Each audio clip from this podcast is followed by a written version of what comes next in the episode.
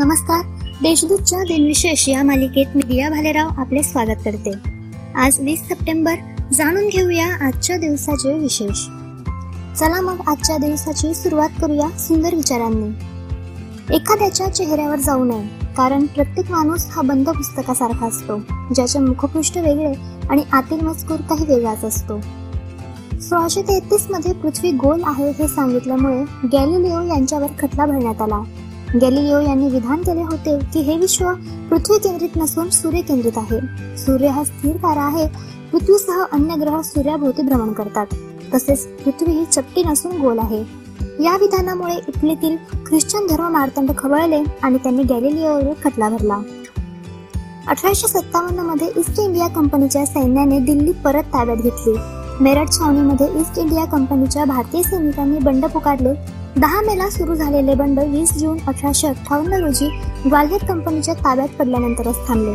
भारतीय शिपायांनी मेरठ व नंतर दिल्ली काबीज केली तसेच एक्क्याऐंशी वर्षांच्या बहादूर शहा दुसरा यास हिंदुस्थानचा बादशहा घोषित केले.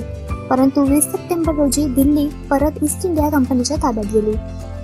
एकोणीसशे शेहेचाळमध्ये पहिला वार्षिक कांस फिल्म महोत्सव फ्रान्स या देशात आयोजित करण्यात आला होता. एकोणीसशे सत्याहत्तर साली व्हिएतनाम राष्ट्राचा संयुक्त राष्ट्रात समावेश करण्यात आला. आता पाहू कोणत्या चर्चित चेहऱ्यांचा आज जन्म झाला. सकाळ वृत्तपत्राचे संस्थापक संपादक प्रेस ट्रस्ट ऑफ इंडियाचे अध्यक्ष नानासाहेब परुळेकर यांचा अठराशे सत्त्याण्णव रोजी जन्म झाला. त्यांना पद्मभूषण पुरस्काराने गौरवले गेले आहे.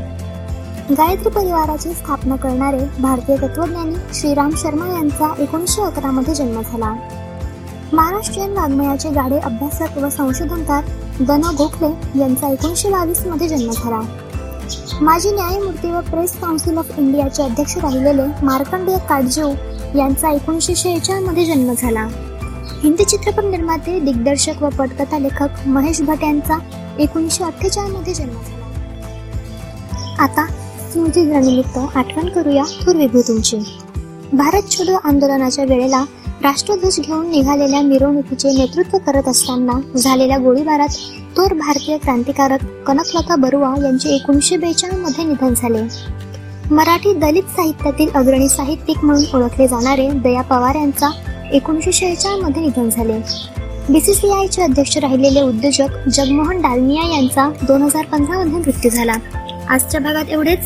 चला मग उद्या पुन्हा भेटू. नमस्कार.